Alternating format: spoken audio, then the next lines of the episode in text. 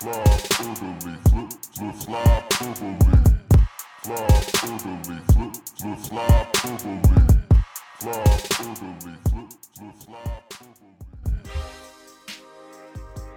This is Flyperbole with Steve Jaco and Craig Forsyth.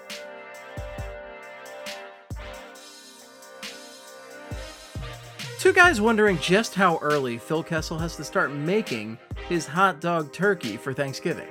Yes, that's a turkey made out of hot dogs.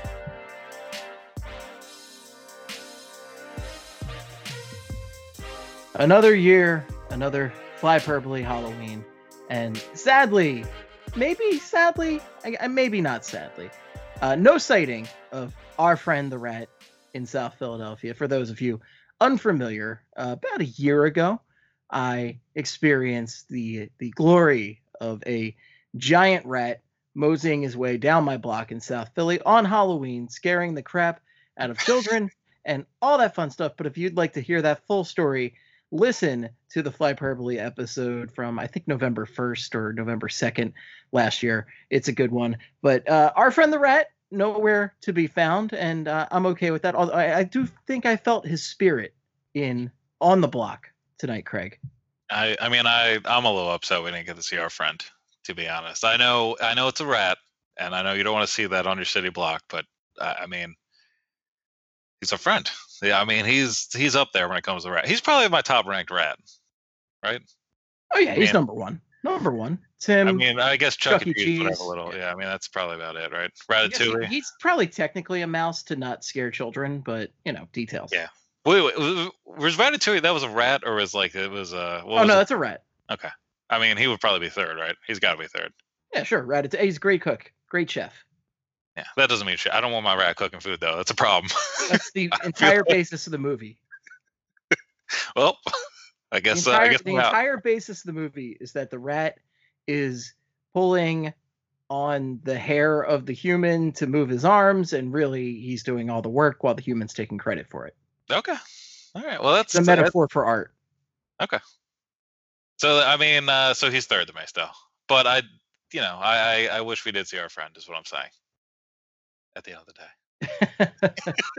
no, know our friend, but some great, great South Philly interactions, including my favorite from one of my neighbors, where a guy comes up and goes, "Yo, you dressed up as an Uber driver?" And the other guy says, "Oh, what are you dressed up as a jerk off?" Oh, that's pretty good slam. That's, That's a pretty, pretty good, good slam. That's some That's pretty South good, yeah. slamming right there. some SPS and yeah. SPS, like big time SPS. I'll I'll be honest. Uh, out where I am, not a lot of Halloween stuff up, and it's kind of depressing. Uh, This is the least Halloween I've ever felt in my life. Uh, like I Great was telling you, not visiting your neck of the woods. I, I guess. I mean, I'm you know I'm going I'm going out and I'm not seeing any spooky costumes or anything on the walls. There's there's nothing indicating Halloween is happening in this town, and I'm gonna I'm putting this on everybody else. Uh, I I do enough around here. I don't need to also remind everybody it's Halloween. So Are you in one of those towns that does like Halloween like a week after on a safe Saturday night? no, not at all. I think people around here are just lazy slash are too busy to focus on Halloween, which doesn't feel right.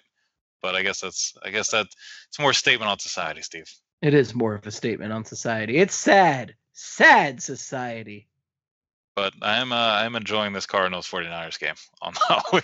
That's the most. You know what? thing. Actually, shockingly decent game between the Cardinals Yeah. and the 49ers on Halloween. They're both not completely wasteless, which is a nice change of pace for these two teams uh, in the Yeah. last 20 years. Well, the Cardinals have like a really th- their record showing 3 4 and 1 is just bizarre. It is like yeah, it's a weird record. It's like a combination.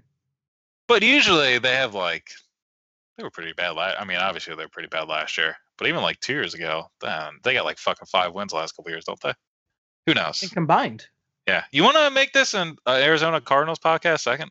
You do, yeah. i- i- It's Arizona Cardinals, Coyotes. It's all the Arizona sports right here. I can get. Hey, look, as a person who's pushing to become manager of Five for Howling for a long time, and for some reason didn't get the right connection at SB Nation. Um, I'm fine with I'm fine with uh going with the Arizona teams. I like what if Can't get behind what the if all you had to do for that gig was move out to move out to Arizona? Right, well, I don't know if I don't know if I love the name five for howling enough to go out to Arizona.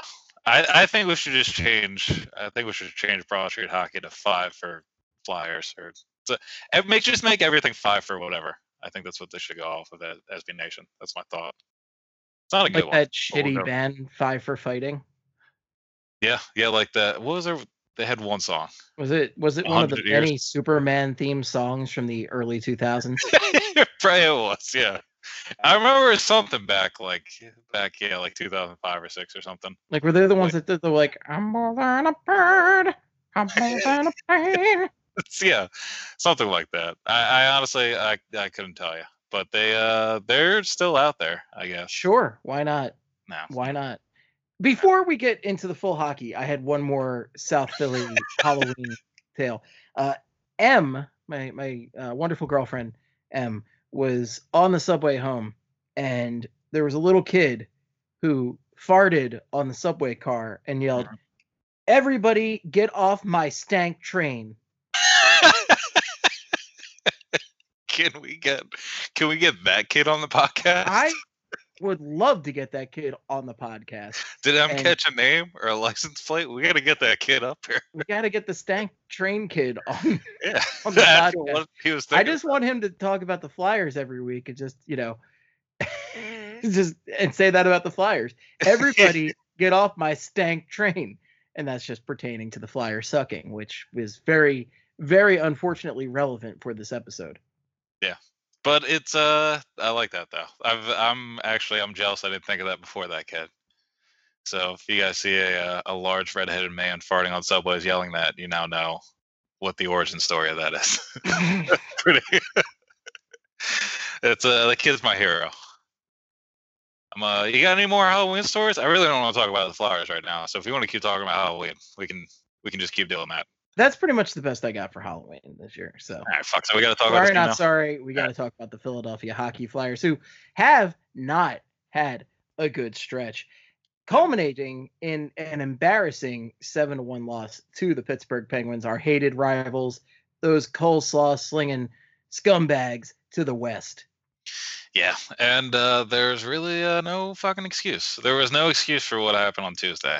Uh, uh, the schedule thing isn't a factor anymore. They're not traveling to Prague and coming back. Uh, it wasn't a back to back. They should have motivation because how shitty they played on Sunday, and also it's the Penguins. And No they- Malkin. no Malkin. Uh, should have at least showed up, and they didn't even do that. So I think Tuesday Tuesday was hands down the most upset I've been with this team this year. Which you know, it's 11 games in. Let's see how long it takes before the next one. But it's uh, I I thought they've looked good before that. I mean, the Sunday's game was terrible, but I thought there was a little. I mean, you know, you had that comeback on Saturday. You score five goals in the third. I can imagine the emotional reset the next day. You're not really excited to go out and finish the second half of a back to back. I can get that if you come out and then also play well on Tuesday, but the back to back burn the tape games not really uh not really encouraging, in my opinion. No, not quite. Not quite encouraging, and just whew, just a rough stretch. The the goaltending has just disintegrated in front of our eyes. It's it's basically the end of uh, Indiana Jones with the guy's face melting and everybody screaming. So that's the Flyers goaltending right now. Brian Elliott, third start of the week last week, and then he comes out and just no good against the Penguins. And look, you can't blame Brian Elliott too much. He is 76 years old.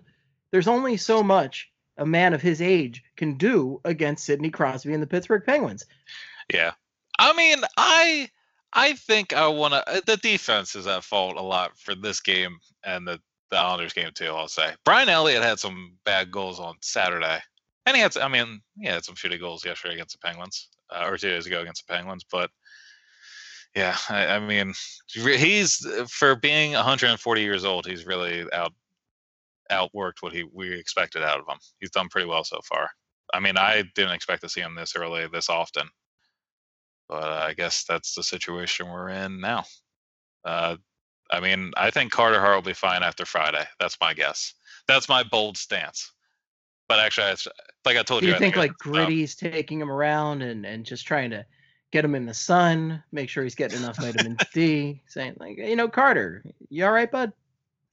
Hey, but you hanging in there, Chief? How's uh, how's this going? I think Gritty's giving him like a little shoulder massage, saying, "Hey, just just let it all take it know, easy. Just, right? It's not that big. relax, deal. man. It's cool. It's cool. Give him that sleepy time tea late at night. Yeah. So he's like, "Yeah, this town's used to not having goalies. Don't worry about it. It's cool." No, I think I think not the first time. This is not the last time this will happen. Give him uh, give him the nice playoff bound Devils a rebound against a team he's already played and won against.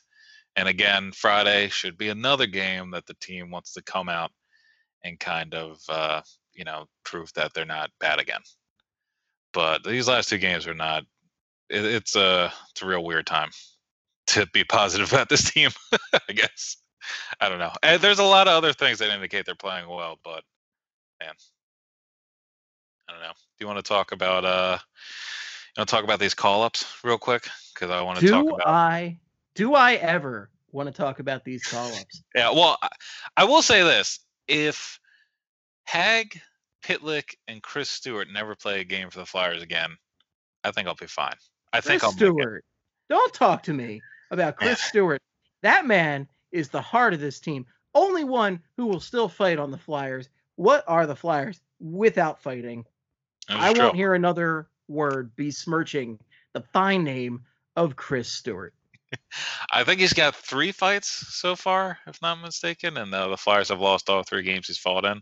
Not the reason they've lost, but you know, not exactly a a positive sign if you're looking for why to why they should keep him around. I, I the you know I, I was gonna not care about Stewart, but now that they made these call ups and it looks like he's still gonna be in Friday, even though it looks like AV is acknowledging that the bottom six is a mess right now. That's a little it becomes a little worrisome because uh, now he's to start getting a little bit of the preferential Lehtera treatment, and he's to keep making it into the lineup for no reason at all. And uh, like I said before, and now that he's called one of the few call ups, like I feel like Twarynski does the same thing that Stewart would bring, except he's just I feel like he's got more offensive upside and he's probably quicker.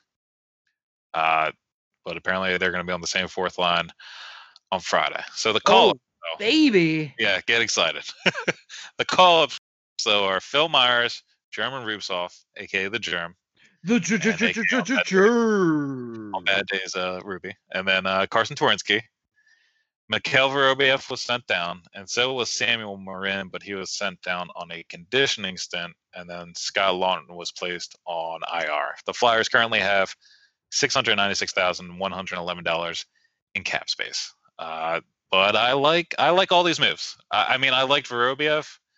I can understand why they sent him down. Uh, didn't have the best game against Pittsburgh, and also if you want to shake things up in the bottom six, I mean that's he's a fine person to move down. I would have suggested Stewart sit and maybe bring him Bruce off and put him on the wing, uh, even though maybe he doesn't necessarily play there that often. But I think uh, I think a fourth line with uh, without Chris Stewart and with uh, Rubtsov and Vorobiev would have been fine. But Craig, you remember when you said you were fine with the Chris Stewart signing?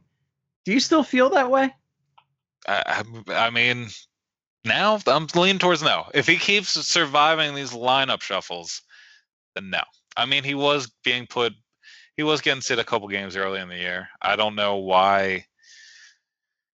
I mean, uh, there's there's nothing in the way he's played the last couple games that would stick out as a reason to keep him in the lineup, if that makes sense. Like That's not what a Chris Stewart does. A Chris Stewart does not give you a substantial reason to keep him in. in the But lineup. that, that's the thing with guys like this, with these bruisers, with these these heart and soul and grit guys, is Yeah. they don't actually do anything to keep themselves in the lineup besides just be tough. So Yeah. they see And- him out there being tough and fighting, and they said, "Keep doing what you're doing, Chris." Well, I think that's why I loved Wayne Simmonds. Well, everybody loved Wayne Simmonds, but part of the reason why I really loved Wayne Simmonds is because I've always hated this, especially this role, just a guy that fights and literally doesn't really do anything else. Like I think Chris Stewart's past the point where he can chip in anything else for you. So now he's just he feels like the enforcers of the past, like the Riley Cotes or the Zac Rinaldos, who aren't going to bring you anything else. But with Wayne Simmons, he got 30 goals a year and a guy that will just beat the shit out of everybody. So I was fine with that. If you if you want to go get a Chris Stewart that can also pitch in 25 goals a year, okay. But I so the last couple games here. But that's not Uh, what Chris Stewart does. That's the thing, and that's why Yeah. I think a lot of people weren't happy with that signing. Is Yeah. he, he doesn't do that. He does this, and I, we all knew that. That's the player he is. And as I've said before, it wasn't just. Look, I'm not defending Dave Hakstol here, but Right. Dave Hakstol wasn't the only coach who's made who makes these inexplicable decisions to put in these guys that really don't belong in a modern NHL lineup. And here's Chris Stewart, and that's because coaches like to add these sandpaper guys, even though they don't really bring that much else to the table. Yeah, yeah, and I mean, uh, we we heard the horror stories of AV with Tanner Glass in New York. So, yeah, right. It's not just Hakstol. Um, I, I think the reason why I'm starting to not like it is just because I mean, not the end of the world yet. So I don't know, but they've the first couple games they looked like a different team. So if you have a competent top nine with like eight forwards that are useful, and you're still waiting on Patrick to return it looks like the defense got better. Like if the team overall looks better and Chris Stewart's going to play five minutes a night, it wasn't like there's so like I would have just been happy that this team was good again and they actually had things to build upon. I wasn't going to be upset that Chris Stewart was getting five minutes a night if they were winning games. But now some of the problems from last year are still there if you look at the last couple games. And then Chris Stewart is just they don't think Chris Stewart is the problem in the bottom six, which he's not the entire problem, but he's not exactly helping the cause. So now it's kind of, I don't know, like it. I He's thought it was definitely a scapegoat for at least my my poking fun here, but also well, doesn't. uh, don't get it wrong. Like he's been bad. Like he, like he hasn't been doing much out there. But he isn't the reason why the whole, the whole, the, the bottom six is kind of been getting caved in uh, the last couple games here. I don't know what they, I don't know what the benefit of having Stewart in the lineup is because he. I understand the physical appeal, but it, it's all. I feel like everything he can do, Twarynski could just do better. And it's not like he. The reason why I would have been fine with Stewart was I thought if he came here, he would be playing fourth line minutes while the other three lines are good. The overall team looked better. And it would be a thing that we would have complained about as Flyers fans the last couple years because the team overall would have been a real pain in the ass to watch. But I thought maybe the Flyers, the Flyers do look like they're going to be more fun to watch this year. I thought maybe that kind of softened the blow. But he's been atrocious at five on five, like in terms of just anything. Uh, the and the, it's here in the numbers. The last three games uh, at five on five, the line he's played the most with uh, while he's out there, they have not registered a shot on goal, Ugh. and they've had a 25 Corsi for percentage or worse in each game. And also, they've had a 10 expected goals for percentage or worse in each game. So Now, Craig, for the non-nerds listening, for the jocks, the cool people listening, is that bad? Uh, it's very bad. Hashtag very bad. I don't think it's a hashtag, but anyway, the yeah, Corsi for percentage, It's real bad. Corsi for, both those numbers you want to be at fifty percent or better, because that means you are getting half the shot attempts and half of the high quality chances or better. And usually, some of the worst players in the league, you know, obviously over larger sample sizes, so you're going to get crazier ranges for one game sample sizes here. But you know, over a year, a really bad defenseman is like under 45. That's like a handful of guys in the league are under 45 for each, and it's it's gross. But for single games, they can go anywhere from zero to 100.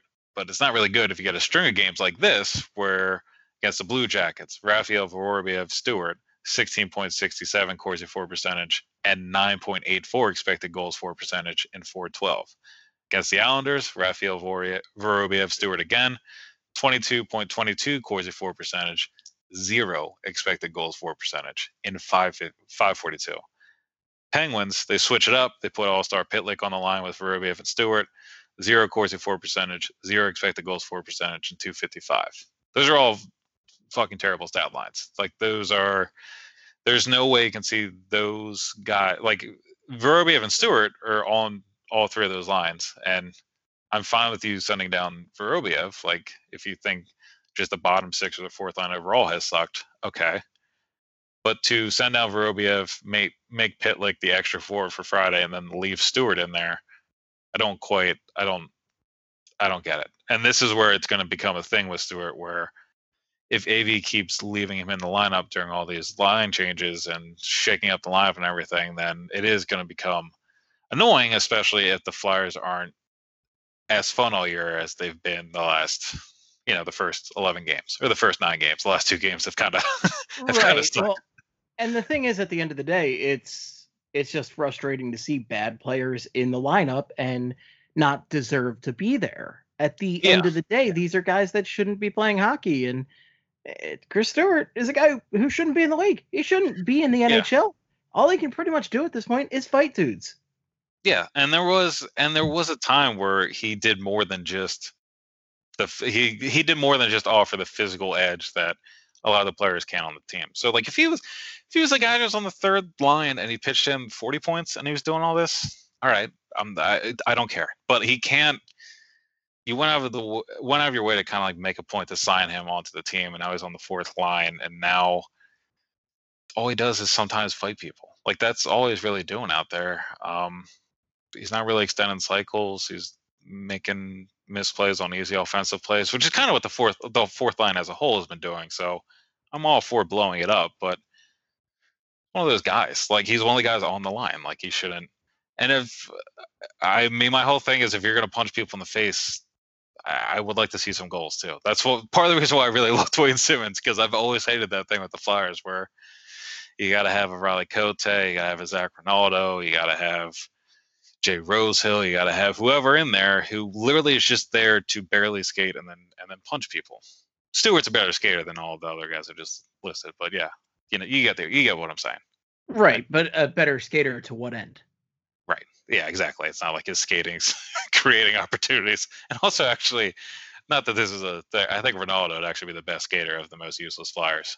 Uh, he was guy was Probably, probably. he was He, could- he was he quick and he could actually cut in things. He just he couldn't. He literally could not do anything else out there besides skate and fight. He could Oh. hit. Yeah, it's, it's fair. He could he could lay an illegal hit on somebody like Oh, nobody's with the best. of- He was. You know, bro. That's what he he said that to me, and then he also said that every time Batman was like, "What do you? You got to stop. You've got to stop doing this." He's like, "I know, bro." It's like, "No, you don't, because you're here again." Actually, I guess it would have been Brendan Shanahan at the time. Literally every time he ended up in the penalty box, that that was the conversation that would happen. Get on the penalty box is like, Zach, please stop talking to me. I'm not. I'm not your friend. I'm the best there is at what I do, and what I do isn't very productive in today's NHL. Uh, I mean, so Stewart's bad. I mean, Stewart's been bad. Uh, who were the three? I said Stewart, Pitlick, and Hagg. If I never saw them play a game again for the Flyers, I think I'll be right. Honestly, what about what about our dear friend Sam Morin of the Uh, Morin? yeah, I, I was gonna say I honestly might throw him in there as the fourth, and I want to say I the one play looked really bad on Sunday. I understand that was more Ghost fucking up. There was a terrible pinch. There was a terrible play by Ghost. He left he left um, Sam Morin hanging out there, but at the same time, he looked Sam Morin got fucking walked pretty bad. I know it's Matt Barzal. I know it's your first game of the year and everything, but I I don't know. I I, I just don't. I I think you and I talk about Sam Morin more than most people, but I really I just can't stand. I don't know how he's still here. Like I don't um, I don't know. Right, and the I team's just kind of terrified to send him through waivers at this point to send him back to the minors because he's Yeah. been sent back on a conditioning stint right now, right? Yeah, so that's the whole thing. Um, and I got this from Kyle uh, from our side, uh, the write up. Uh, the 13.8 of the CBA quote, unless a player consents, he shall not be loaned on a conditioning loan to a minor league club. Such conditioning loan shall not extend for more than 14 consecutive days. The player shall continue during the period of such conditioning loan to receive the same paragraph one NHL salary and be entitled to the same benefits that he would have. Yeah, yeah, yeah. So pretty much this this is saying that for the next 14 days they're going to have Morin in the AHL, but it's so they didn't have to put him through waivers and possibly lose him. So I think they just want to see. You're telling me that Sam Morin's trip to Lehigh Valley is going to last two weeks.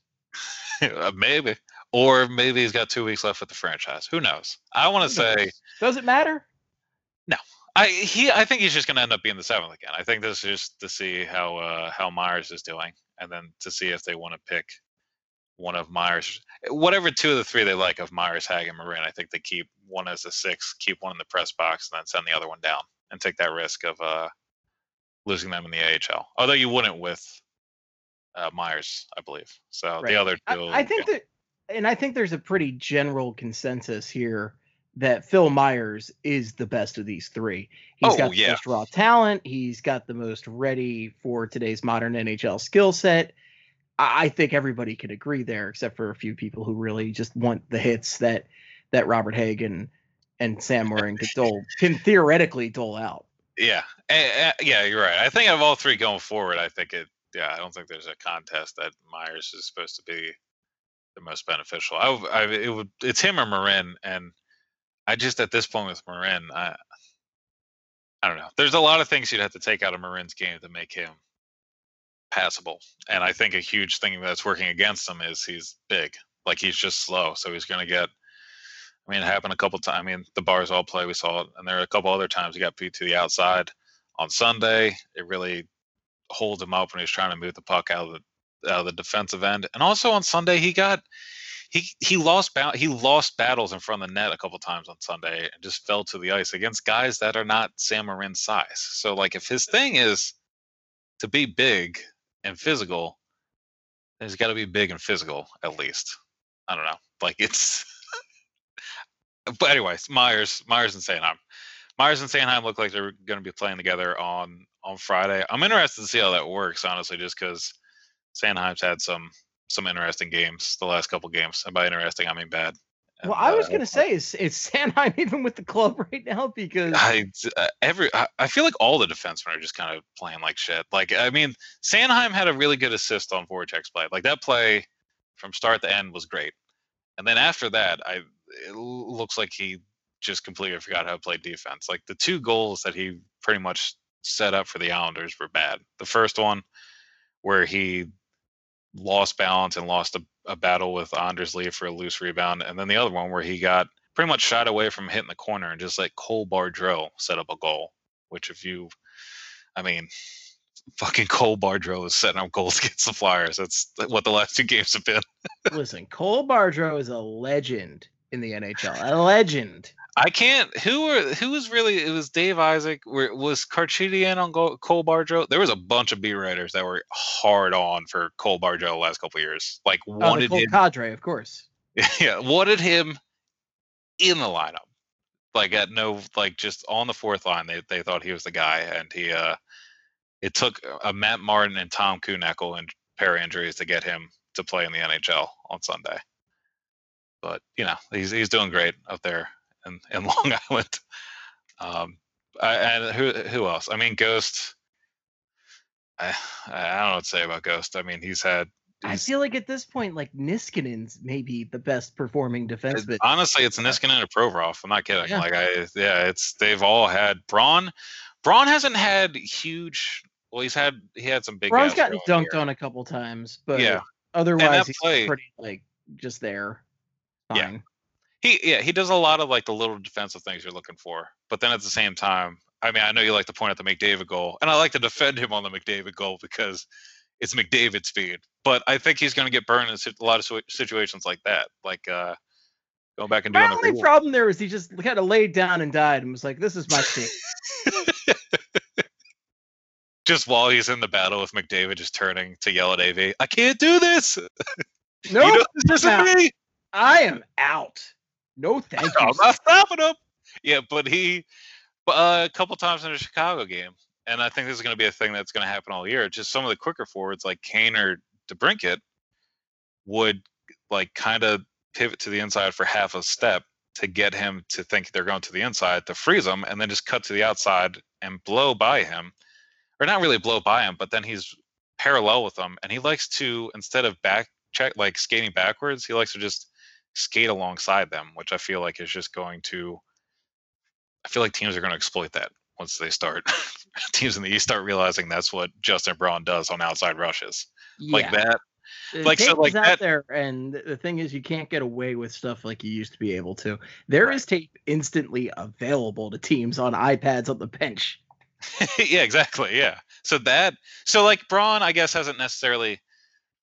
I mean, he he's been doing that, and then also the last two games. Honestly, just last two games, he's had a lot, little bit of a, a little bit of Gouda syndrome, where the top line will be cycling in the offensive zone, doing all this board work, and then they pass it back to him at the point, and rather than continue passing, he will throw an unscreened shot at the goalie for a cover up, and then that's the end of the cycle. And like these last two games, I know it's a weird thing to pick on, but I mean, the game in Pittsburgh, the Flyers couldn't get past the red line. So anytime they got into the offensive zone, you kind of had to make it worthwhile. And then Giroux, Voracek, and JVR are busting their balls on the boards, and they get the ball back. They get the the puck back to Justin Braun, and he's like, "All right," and they just just the weakest shot ever, and it leads to nothing. Uh, Let's do this thing. yeah, he's like, "Let's do it," and then the goalie's like, "All right, we did it." And then Niskanen, uh, yeah, Niskanen, I think has looked, I, I, he's looked fine. Like him and Provorov, I think the top pair has looked pretty good. I, I the thing with Niskanen though, I, I think teams are gonna. He takes the time with the puck on breakouts. He's real casual with it, and I feel like that's gonna be another thing that teams will pick up on and hone in on once they start playing the Flyers a little bit more. Um, No I- need to rush with the puck here. young- like there are just times where he's looking for an I- outlet pass. No, like what I'm doing. it's pre- it's pretty much that slow. Like so many, like there'll be a it's like some forechecker- tortoise in the hare shit. Like he is just taking his time, but he knows the hare is gonna rush, you know, to the finish line and then take a nap, and then he that's his time to strike. He's Yeah. the tortoise, Matt the tortoise Niskanen. Look, if other teams start taking naps on the ice, I don't care about how long it takes to make an outlet pass. I just want that on record. But right now, I'm a little worried about it. But I'm not against. I mean, You don't tell the tortoise how to play the game of ice hockey. The tortoise invented ice hockey. he's old as shit. but it's gonna be a thing. So just watch but out for Still that. younger than Brian Elliott.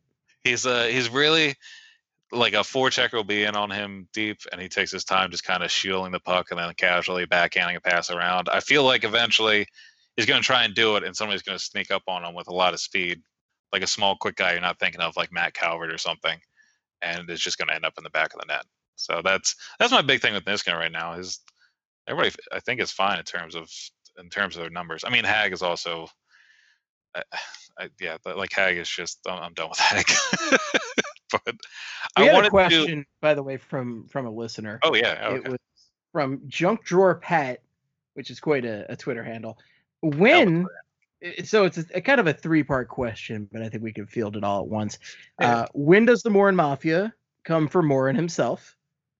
Are are the Hagg defenders the Hagg Hitmen or the the Hague Hitmen? And who wins in a fight between the Hague Hitmen and the Morin Mafia? So all all great questions, and essentially, I, I have to think about the the Hague Hitmen, but I think it's I think it's right. It sounds pretty I- good. I mean, yeah. What else is uh? You got another alliteration in the works there? I, I, I'm liking the Hagg Hitman.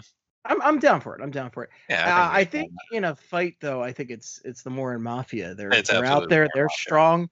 They're as strong as Sam Morin theoretically is. So they. Yeah, I'm not messing with them. I was The- gonna the, say- the Hague Hitmen. They're all just tapping you and saying that's a hit.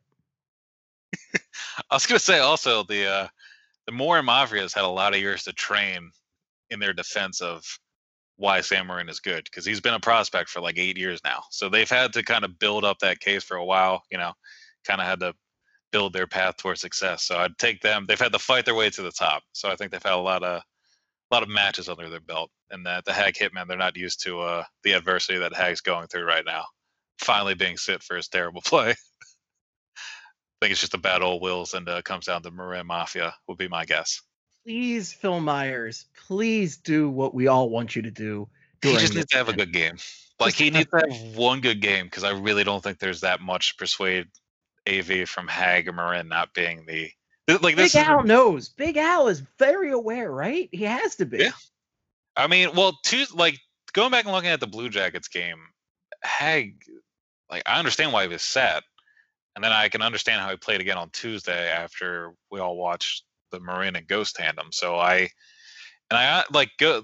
Don't get me wrong, Ghost has been Ghost has had some fucking plays this year. Like he's looked bad, but I I still think a lot of the situations where it looks like it's his fault is kind of more just Hagg putting himself out of position, and then Ghost is the last guy on screen before a goal against happens.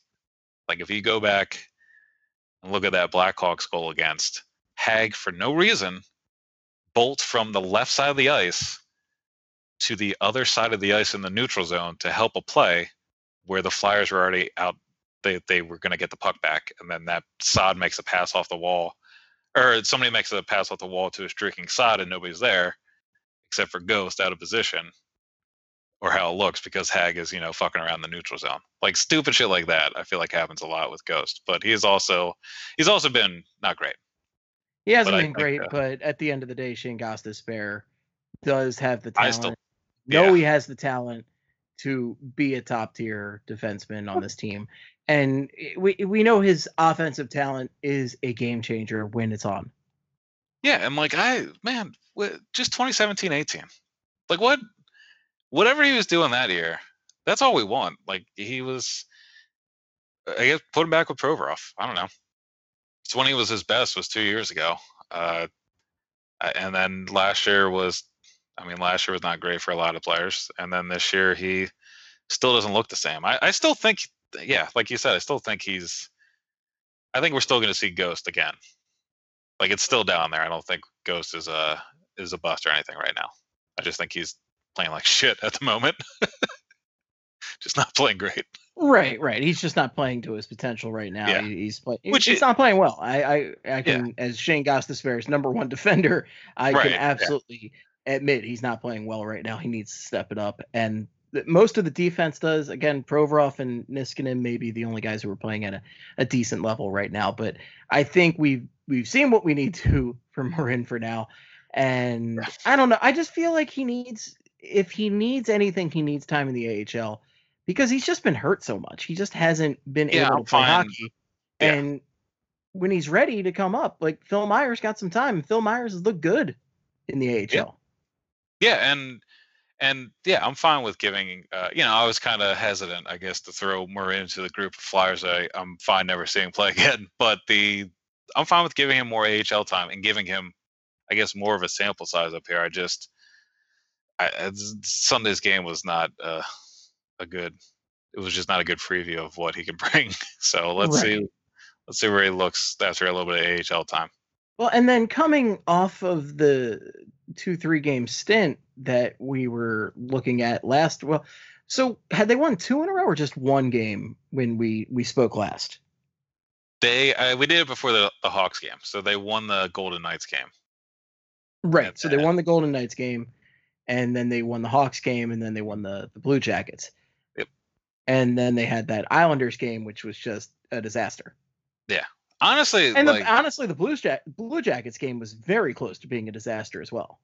yeah, I mean, there's a couple of ways you can look at these last couple of games because Chicago they could have been down early in that game, um, and it wasn't quite their best game, but they they played pretty sound the whole game and ended up winning. Yeah, The Blue Jackets, I can't complain about the Chicago game. Yeah, like no, exactly. I It- can yeah. complain plenty about the Blue Jackets game. I, I'm impressed by the the fortitude the team showed to come back and and win that game, but to even be in that position, especially considering the talent on the Blue Jackets right now, is kind of rough. And the Islanders game, it doesn't come to a total surprise as a total surprise to me after watching that Blue Jackets game. Yeah. and all, yeah, and I think too, like I was saying earlier, I think the whole coming back in the third period of a the first part of a back to back definitely plays into the second part of the back to back. And like everything, like every I can buy a lot of theories up until the Islanders game, but it's just the it's just the game against Pittsburgh that like every everything just went wrong. Like eh, they there was no excuse for them to come out flat. Uh, they they have pretty much been. Charlie wrote about this, uh, I think today or yesterday, uh, breaking down AV's one two two system, and pretty much about how AV's mindset is about um, players being on the attack. Really, it's kind of changing, you know, to go get the puck, and uh, I don't think that's what happened in the last two games.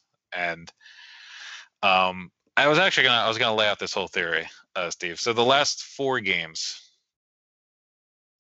I mean, well, I pretty much just laid it out. They they haven't been on the attack. The last two games, they've kind of let the Islanders and Penguins, who are both, I guess, at the end of the day, just quick teams that forecheck pretty well. They've kind of let the Islanders and Penguins just set up, and they've struggled to get the Flyers have just struggled to get past their own red line at times, especially against the Penguins. The Penguins, the first period was, I mean, gross because the It Flyers was could gross. not- they got their doors blown it, off it in was that insane. game. Yeah, and they couldn't get out of their own zone. They couldn't get past the red line. When they did get into the offensive zone, they weren't getting second chances. Meanwhile, the Penguins were picking up the puck. They're moving the puck out of their zone in like two seconds. They were getting rush chances, rebound chances, just throwing everything at the net and getting the rebounds. Uh, uh, but that's that looked more like the team from last year. And I think so. The whole thing is the Flyers are fourth right now. I have to find this stat. Last four games, um, they've allowed a 1.91 score and venue adjusted expected goals against per game or higher, which is pretty much just at five and five in a close game. How many goals are you supposed to give up? 1.91 or higher. Uh, 1.91 against Chicago, 2.2 against the Blue Jackets, 2.44 against the Penguins, or um, sorry, 2.44 against the Islanders, 3.98 against the Penguins. 3.98 is insane. Like that's an absolute terrible game. Um, and through the first seven games, for comparison, the highest amount of score and venue adjusted expected goals against per game was 1.55 against Vancouver. So they've definitely been allowing a lot of defensive chances the last four games, especially the last two games. And that's my theory is that um, the aggressiveness, aggressiveness and being on the attack on the forechecking has kind of helped the Flyers eliminate opponents from getting the puck even up the ice and into the zone because they are currently also fourth in the league in terms of the least amount of uh, Corsi against per 60. So they're really doing a good job of limiting the number of shots against, or like the number of times the opponent's able to get the puck towards the net. But they're 24th in expected goals against per 60. So when they are giving up those chances, they are high end chances. So it kind of goes back to the thing I was that was my theory last year was the Flyers were really good at breaking up play in the neutral zone, and they were good at getting the puck out because they had mobile defenders on the back end with you know Provorov Sanheim and everybody. So when they got the puck quickly and could retrieve it, they could move it out pretty quickly. But once the teams got set up in the zone, that's when the problems began. And I thought guys like Braun and Niskanen, who kind of have to this point, would help alleviate those issues, but it just hasn't happened the last two games. And when I do the line by line, there are things I'm picking up on where the defensemen are jumping up to the red line to break up outlet passes and things. So they've I think they've become a lot better at just breaking up plays further up ice in the neutral zone or at the other team's blue line before teams were able to create anything down in the defensive zone, if that makes sense. So like the defensive zone yeah, work- I'm getting you. yeah, like the work in the defensive zone could still be the same level of bad. I think it's gotten better though. And but they've done a lot better job of just not letting teams walk into the zone and start setting up shop, which is I think what they got away from the last two games, which can make sense, you know, a couple games into the season, maybe you start to lose focus during one of these games here, especially the back to back where you got to travel. But again, that shouldn't be an excuse for. There's no excuse for the Penguins game, is what I'm getting There's no at. excuse for the Penguins game. It- Yeah. It was just an atrocity.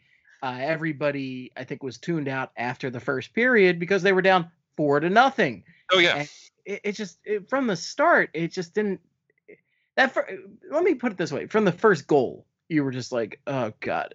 It just It felt was- like one of those bad games, and it just got worse and worse and worse very quickly.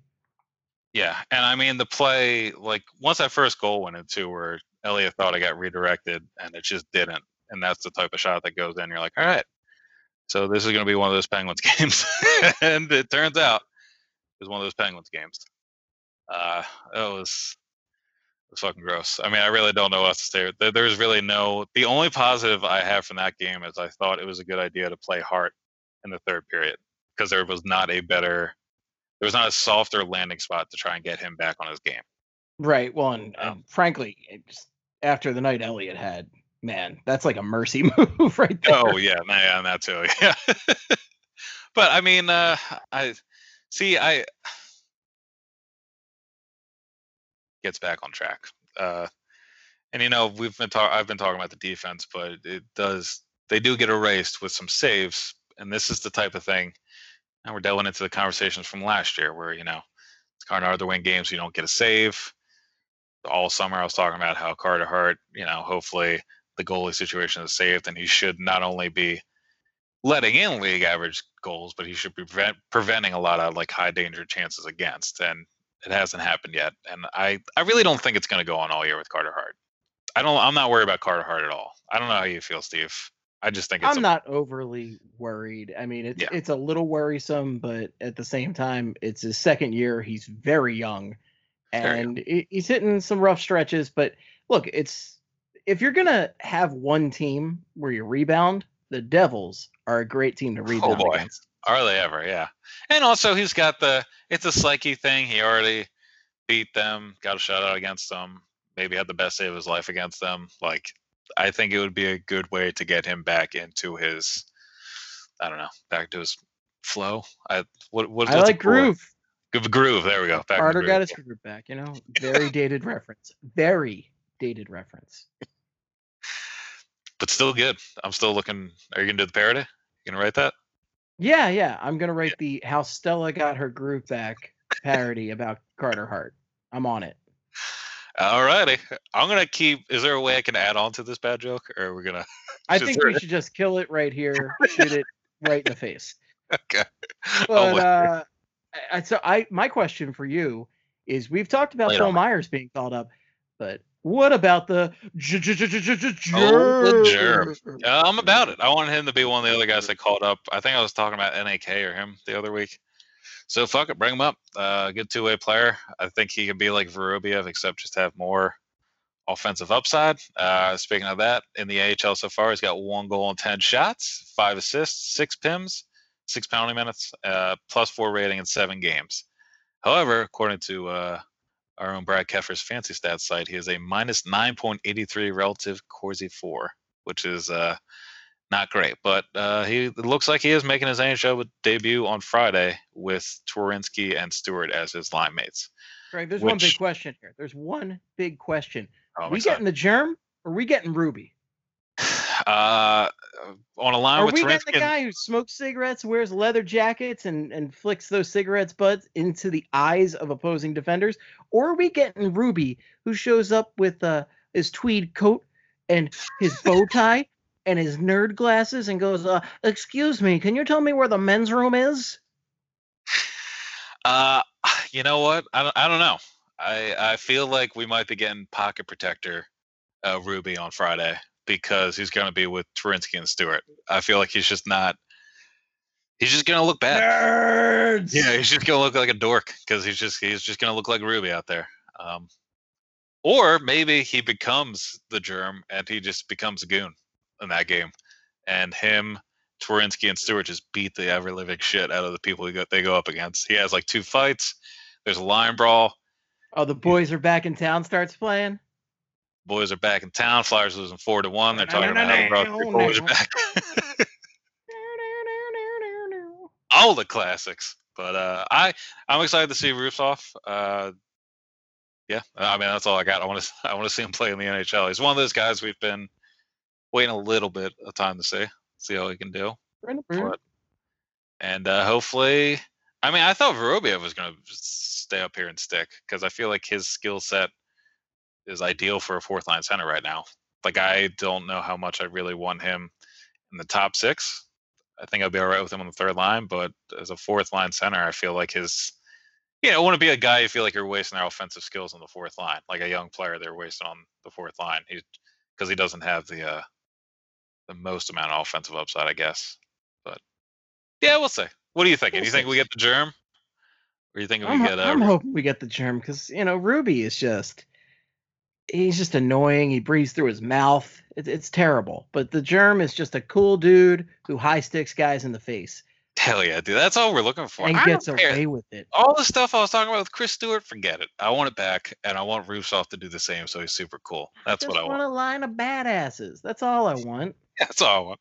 A badass line, like the Dan line.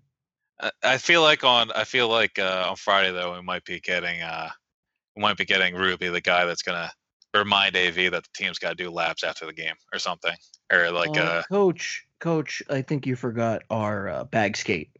uh Coach, uh, we forgot to watch film today. Uh, do you want to watch tape for three hours before we go home?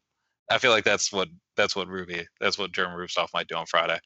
That's what Uh, it might look coach, like. I uh I saw Jake Voracek eating eating a Reese's pumpkin at his locker.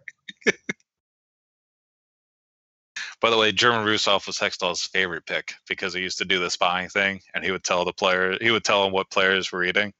So Rubtsov would just go to him and be like, "Yeah, I saw Drew eating a slice of pizza," and then Hextall would just clench his fist and bang the table. All right, get out of here, German. Ron, I definitely saw Shane Gostisbehere housing some boneless wings. We'll see. Extra How spicy. many- He's gonna have the poops on the ice. There's got to be a way we can figure out the conversion rate of French bulldogs to weight of chicken wings you eat. Eh, There, the you look. I put the I put the ingredients of the joke. You guys, I mean, if you eat if joke. if you eat two French bulldogs worth of Oh, chicken here we go. wings, Uh-huh. you are gonna be in for a bad game Yeah, it's gonna be. because you're gonna have a full stomach. You're gonna be skating around going, "Oh no, this is Maybe bad." It's the deal. Like maybe that's what's been going on. Is You're like just skating around going, "Oh, this is not. This is not gonna be good. Get to the locker room, and I'll take care of it from there." before each game, Shane walks up to his dog with a bag from Buffalo Wild Wings, and they match up in height. And he's like, "All right, pre-game meal starting," and then he eats 45 wings. It's go time, bulldog. Actually, 45 wings. Ah, that's. I feel like that's not big enough. Probably like 75. Right? You think you could fit 75 wings into a bulldog? I mean, they are bottomless pits. literally anything you give them, but I don't think you could fit 75 wings in there. I'm not talking like they eat them. I'm talking about if you took out the innards of a. You know what? This is getting. This is. I don't know. We'll see where. We'll see how Vorobiev looks. Or I mean, Rubtsov looks on a You were taking this Right. to some dark territory. So essentially, essentially, a chicken wing weighs 3.5 3.5 ounces, right? Okay. okay. So you're gonna hear my annoying keyboard go, but uh, Oh god. Here we go. Yeah. Eye roll. uh Change the I'm record. sorry, Ru- the Ruby of Steve is here. to, to calculate this for everybody. But essentially, uh, 3.5 times 75 better wings, did you say? yeah. Okay. So that's a that would be 262.5 ounces. And if we convert that to pounds, let mean, me just put that I into my mean, we're computer. looking at like a That's 15 pound 16 dog. pounds. Yeah. Uh, you 100% could. That's actually less See? a French bulldog. So See? All uh, right. Now we're getting 75 somewhere. for Shane Gostisbehere.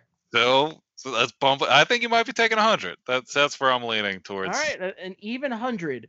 So a French bulldog worth of wings is a hundred wings. Is what. By the way, here. no other explanation for what's going on with him. this is exact is- science, guys. This is it. Exact science with Stephen Craig. I've watched the tape. I've analyzed the zone exits and the, the D zone work. I'm getting that he's eating too many wings before the game. That's my conclusion. So, uh, do you first. you want me to uh, you want me to rattle off some of these interesting stats I put down for the games? There's really only two for the No, I love nothing more than interesting stats. yeah, just the stats that really don't matter. But anyway, the Flyers outshot the Blue Jackets 46 to 26 on Saturday, making the third time this season they've outshot an opponent by 20 shots or more.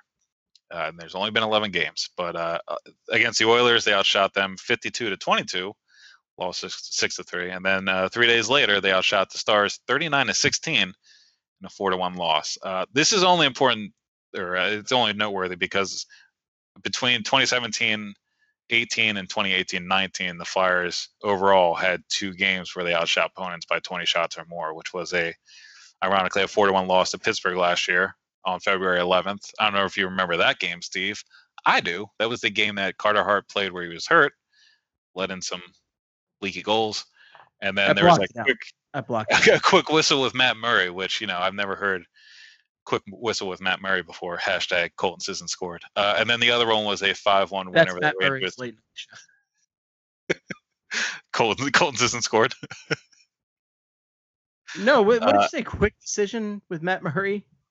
Oh no, no, I, uh, the quick whistle. Sorry, Quick sorry, whistle. quick whistle. Quick Yeah, whistle with Matt Murray is his late night show. It's just him looking at plays and blowing them dead too early. I mean, Yeah. it's benefited his career a lot, so may as well, may as well make more money off of it. Uh, but Side I think one, side note on that one is uh, I I once refed a single game at the Flyers Faithful roller hockey tournament. Shout out Flyers Faithful, the old blog. Mm. Rest in power. But uh, I was thrown in to a ref a ref gig for the first game, and I had no skates on, and had no idea what I was doing. I've never refed a game in my life, and man, did I have a quick whistle, and all those guys wanted to kill me. I was I like just looking at it because I remember this play now. I just don't understand, like why, and especially for offside, just let the play fucking happen. Because if you're wrong, then we can go back and correct it. Just let the play happen. That's my that's my stance on this play that happened almost a year ago now.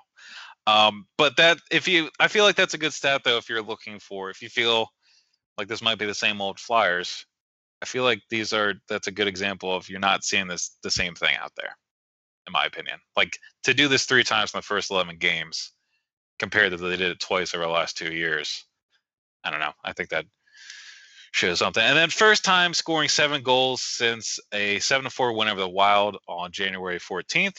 Uh, they had two seven goal games last season. They also had a seven to four win over the Senators on October 10th.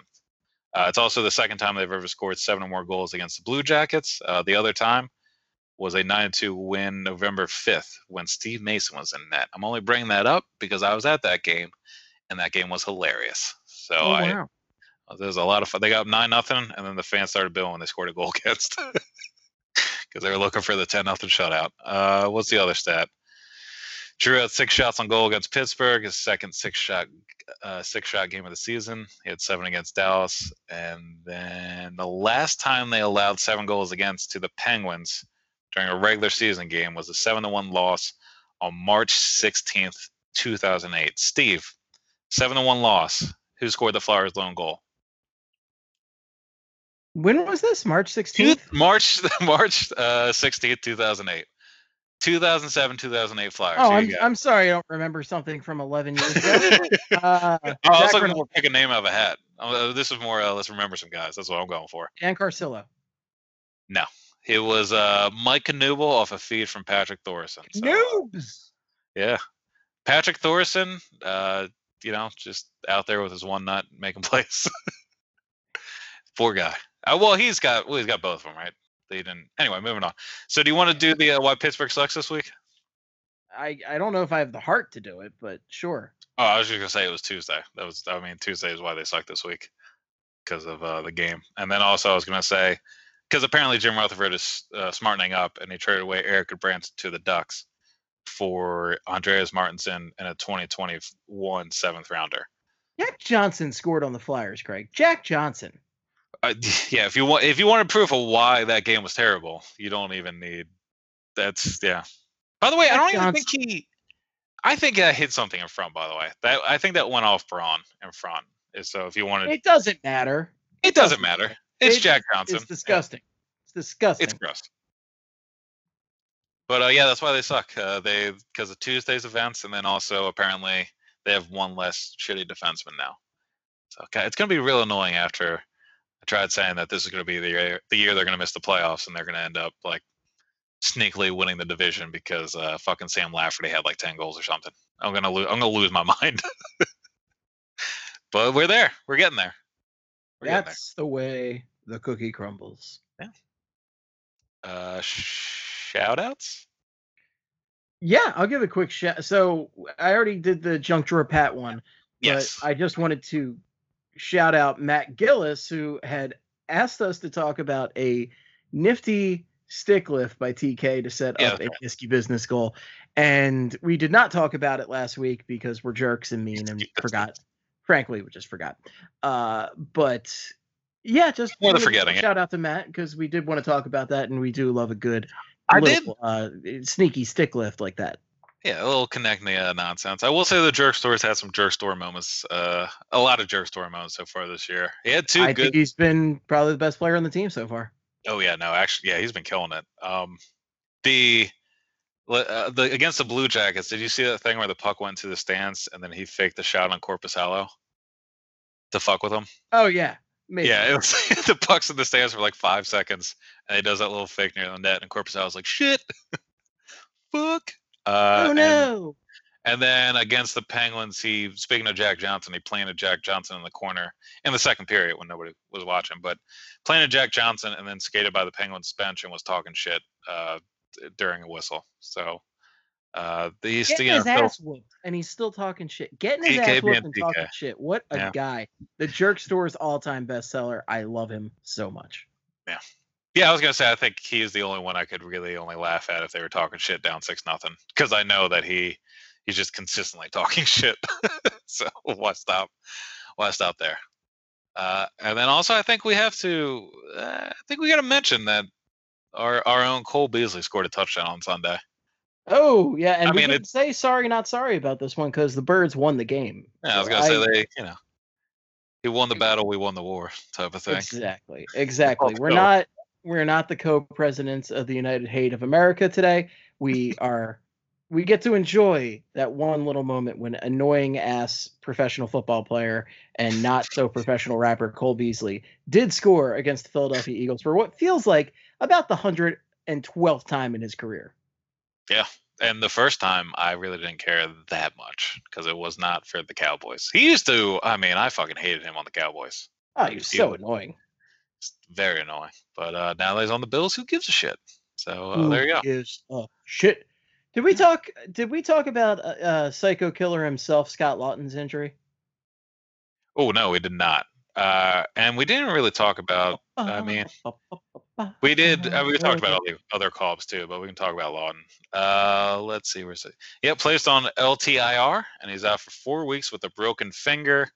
Uh, puck hit him in the hand in the neutral zone against the Blue Jackets. Uh, he's been put on LTIR.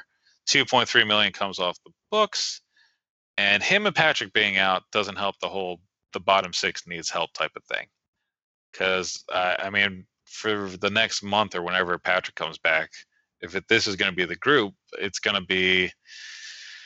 I mean, Raffl with Hayes and Farabee. That was the other line. I'll, I'll read through the lines real quick. Um, so JVR, Giroux Voracek, Lindblom, Couturier, Konecny. I like that top six. That top six makes sense. Raffl Hayes Farabee as the third line.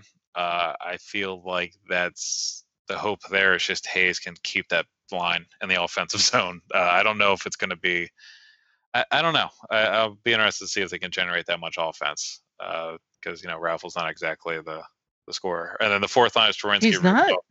Rubtsov, and uh, Stewart. So that those are the. There's. I mean, if you had Lawton there, that would you know theoretically, I guess, take away Twarynski since Stewart's not coming out, and then uh, Patrick moves. Um, probably move Giroux back to the wing.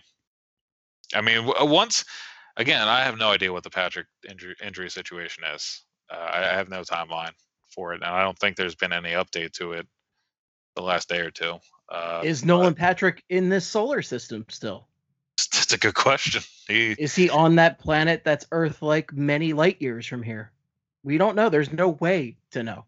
we'll never find him. I mean, he's gone, and we don't have answers. But Where whenever he returns, is Nolan Patrick at? Uh, but that's uh, that's talking about the Scott Laughton injury. Uh, I think he's been fine this year, but even even when he would when he was in the lineup, like uh, the third line for a while was JVR Hayes, uh, Laughton, which kind of felt or not JV uh, not Hayes. Uh, it was JVR Laughton Twarynski, which again kind of feels like you're wasting JVR on the third line. So and they, Fletcher's not going to go out and get anybody because he knows he has these two guys here, you know. Yeah. Or I, I don't yeah. So it's just kind of a waiting game, which sucks because uh, of those beautiful numbers I went over before about the fourth line. uh, but Well, that's what you uh, got the kids for. That's what you got the kids for. And I also wanted to mention you- you just mentioned Hayes, and I got to say, so far he's been a great signing. Yeah, and you know, you talked about last week, like a couple years from now, asking about the contract, and uh, yeah, I agree. Uh, a couple years might not look too great, but right now he's has been a horse. I mean, he I love the way he plays. He always seemingly just takes the puck to the net from literally anywhere on the ice, and he also has a pretty high hockey IQ. I feel like he's always making the smartest play possible. A no look pass at the blue line in the offensive zone, but that's like a play. Everything else has been pretty good, and I'm hoping. It just sucks that we got a we haven't really seen the full Flyers forward depth yet because of a couple injuries. But whenever it does, I think I don't know that uh, th- that's why I'm not too worried about the Flyers. I think they're still they still haven't hit their stride. Yeah, I mean those two losses were were they were terrible. Demoralizing, but yeah, absolutely demoralizing. But they I, I would say they're demoralizing, but they're not freak out level. I mean, you're sure gonna have people in the fan base going, "Same old Flyers" and all Yeah. that stuff. But you know, it's. I think a lot of people realize it's very early in the year. There's a lot of variables here, and they're still figuring things out with the coaching staff, with the personnel. There is, as I said, a lot of variables. Yeah, and it's and it's the things like I said before too, where right now they're at the top of the league in two of the bigger underlying numbers that I I focus on, and I think most people focus on when they're looking for good teams in the league, and they that makes me less concerned about two bad games in a row, and there are still like you know there's still 11 games into learning AV system which is, different than Hakstol's and Gordon's. Like this is the third system most of these guys are learning in 11 months now or so. So it's I can and you know it still takes a little bit of getting used to, I guess. I don't know. So some of the stuff I felt like a lot over the weekend too was a lot more miscommunications and stuff rather than these players don't feel physically good enough to compete, if that makes sense. So it's all stuff where it sucks right now, but I'm not I still think this team is going to be pretty decent this year. Yeah, I agree. Yeah. There we go. That's uh that's that baby. You want me to uh you want me to around the league yeah? Go around the league and then take this one to Flavortown and call it a night. All right, so uh around the league featuring two former flyers right off the bat. So Sam Oh, Kirkby, wow. if you're listening, uh, focus up. Uh Dennis Seidenberg retires. 44 goals, 207 assists for 251 points in 859 games over 15 seasons with the Flyers, Bruins, Hurricanes, Coyotes, Islanders, and Panthers. And then according to Frank Seravalli, uh, Scott, Scotty Upshall is signed with HC Ambri Piotta in the NLA, which is Switzerland's top league. Uh, Steve going back to remembering some guys, other people also on HC Ambri Piotta, Matt D'Agostini, Brian Flynn, Jiri Novotny. You remember any of those guys? Uh, Matt D'Agostini sounds Matt familiar. D'Agostini is the only one that should be memorable, yeah, because that because that name, and I think he was on the Penguins for a bit. I think I literally only recognize his name from seeing it in NHL video games. That's they really they really did hype up his potential. I remember that. It's just one of those guys that you you would play against on the opposing team and go like, why do I see keep seeing this name? Like, who the who even is this guy? yeah, yeah. I always love that too. Of like uh, when you yeah when you get a franchise going and then you simulate like eight years and then some guy that somebody picked in the third round last year who's not anything is like leading the leading goals. It's just always the worst. Like if a, like next year if Isaac Ratcliffe if he did like a 2025 simulation Ratcliffe would be like a 60 goal scorer and like leading the league and you're like all right well he's kind of like an all right prospect right now for the Flyers but okay. Uh, Roman Josi signs eight years, nine point zero five nine million a year contract extension with the Predators. Dillon Hamaliuk has signed an A- ELC with the San Jose Sharks. He's a left winger taken 55th overall in the 2019 draft. Jack Rodewald was traded to the Panthers for Chris Wilkie. Uh, Brendan Perlini requested a trade from the Blackhawks, got a trade to the Detroit Red Wings for Alec Regula. Bunch of injuries, actually a bunch of noteworthy injuries. These are all great names, by the way. Names that we Yeah, all these are all- recognize. I know these names are definitely real names. people. It's something I have a policy where I don't put a trade down unless they've played NHL games. And Jack Rodewald played like two games for the Senators last year, so I was like, I guess I'm doing this. Like, I I guess somebody out there might recognize this name, but it's it's definitely nobody fucking knows who Jack or Jack Rodewald is. Uh, injuries: Vladimir Tarasenko underwent successful shoulder shoulder surgery. Will be reevaluated again in five months. Not will be back in five months. They'll look at his shoulder in five months. Ooh, Uh, yeah, that's a that's, a rough one. Uh, Yeah. Great Also- player. That's uh, That's really just terrible news for the Blues. Yeah, and it looks like the Blues are uh, at the bottom of the league in terms of driving play. So maybe the Blues, uh, yeah, I don't know. Uh, Mikko Well, Rantanen, remember remember what happened when they were at the bottom of the league last year, though. Yeah. Do you think they'd do the reverse and they fire Craig Berube, hire Mike Yeo, and then do it the other way around? Like Jordan Binnington. Jordan Binnington has like a 650 save percentage, but they score eight goals a game, so it doesn't matter. Yeah, I think that's perfect strategy. And then the Yeah, that makes Flyers, the Flyers bring Berube on to their bench. I mean, the Big L and the ass crew wouldn't skip a beat then. It would not. There would still be plenty of ass. Would it be more ass with Yeo or Berube? Yes. Oh, all right, there, there you go. Uh, what are some other? Oh, uh, Mikko Rantanen is week to week with a class case of the LBI. Gabriel Landeskog is out indefinitely with the horrendous case of LBI. Uh, Austin Czarnik placed on LTIR with a knee injury. Alexander Texier out two to four weeks with a knee injury. He suffered it against the Flyers. Ryan Murray out three to four weeks with a broken hand, also suffered against the Flyers. Sonny Milano was also hurt in the Flyers loss. I just I'm laughing because they the blue it was a rough Saturday night for the Blue Jackets is all. The Uh, Flyers just kicked their ass, bro. annihilated them physically and mentally. Yeah, it was just a rough night. Uh, jo- Josh Archibald is week to week with a foot injury. Connor Carrick is out four to six weeks. He had surgery on his broken right pinky finger. That's a callback to the Flyers forecast for all you uh, Flyers forecast heads out there. Uh, Matt Martin and Tom Kuhnhackl both out four to six weeks with dangerous cases of LBIs. Uh, Mark Letestu will be out at least six weeks for the Jets because of myocarditis, an inflammation of the heart muscle. I'm gonna level with everybody. If my heart's getting inflamed, by the way, that's a that's a real word. I'm not. I think I'm done playing hockey. Like if they think my heart could be inflamed again because of physical activity, I think I'm just. I think I'm just gonna sit it out. You know what I mean? calling it a life. Yeah, it's Mark Letestu. Like you've played hockey long enough. I know nobody still knows who you are, but you've been doing it a while. Like you can stop. Uh, and then Mason Appleton, going back to the this is totally a real person thing, is out at least a month with a broken foot for the Jets. And then Dustin Byfuglien, who still isn't playing hockey, um, had ankle surgery last week and will be recovering into the new year, according to Elliotte Friedman. USA Hockey has increased punishment for racial and der- derogatory slurs. Players will now receive a match penalty, disqualification from the game, and suspended indefinitely if they- it's been confirmed they used such slurs. Former Toronto GM and league executive Jim Gregory passed away at 83 on Wednesday. He was a Leafs GM from 1969 to 1979. Uh, and he, he was famous for signing uh, Borje Salming, one of the first Europe, European players to come over and play in the NHL. Uh, and then the last but not least, well, this is not really around the league. I was just I want to see if you want to talk about this. You want to talk about the Andrei Svechnikov goal? Do you see that thing? Sure. Uh, let's talk about it. Uh, he finally pulled off the Michigan goal. He was the first guy to score the Michigan goal in the NHL. Uh, Giroux tried it last year. Matthew Strome did it in the OHL like two years ago, and then, according to the internet, nobody had successfully pulled it off in the NHL yet.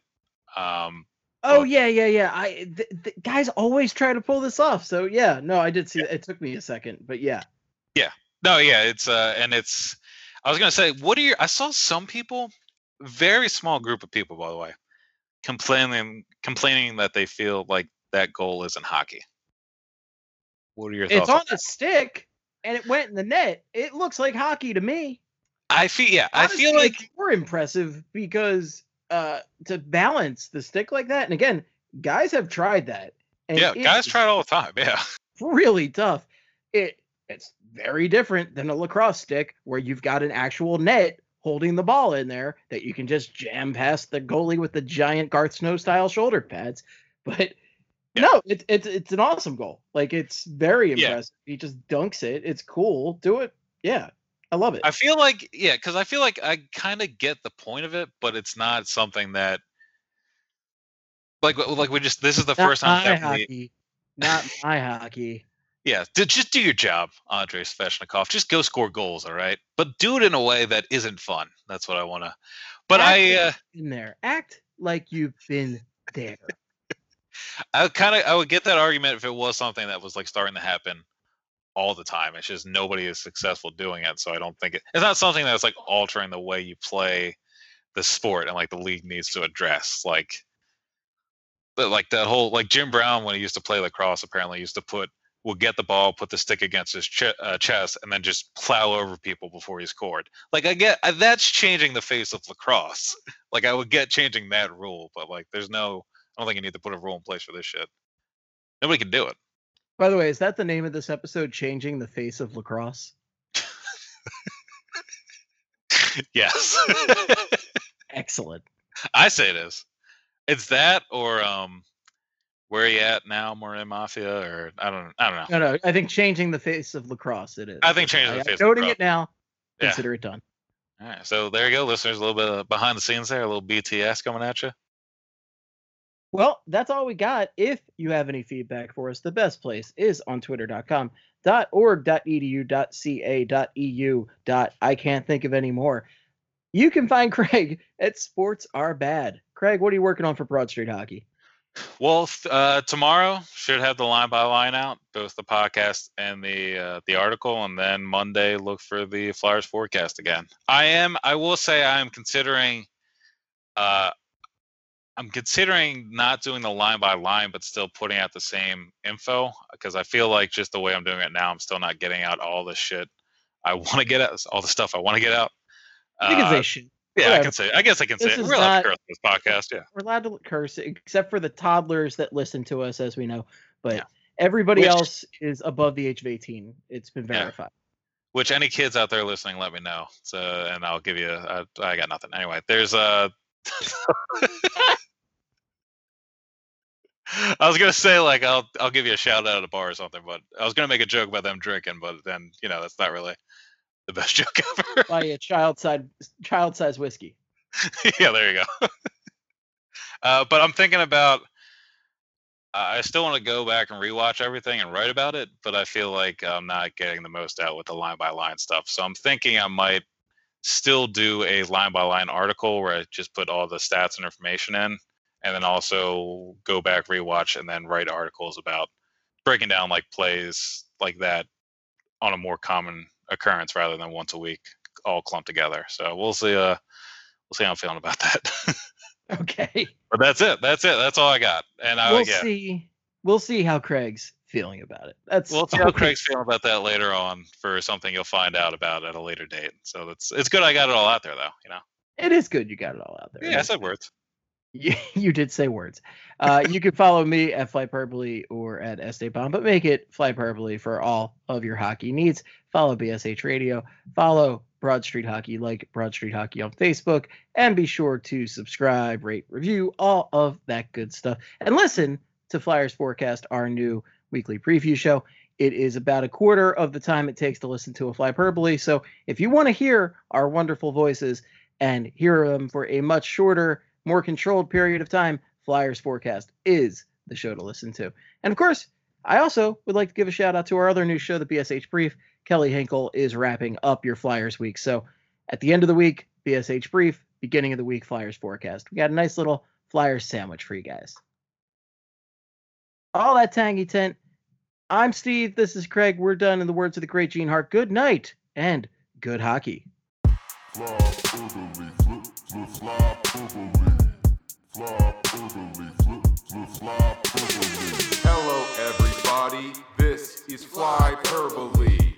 It is a podcast about hockey, mostly the Flyers, but also other hockey things, like other hockey teams that play the sport of hockey. Steve, but not Steve Hartnell, and Craig, but not Craig Ruby. No, this isn't all those hockey guys. These are the guys who watch the hockey sport. Yeah! Fly flip, flip, fly. Fly flip, flip, fly.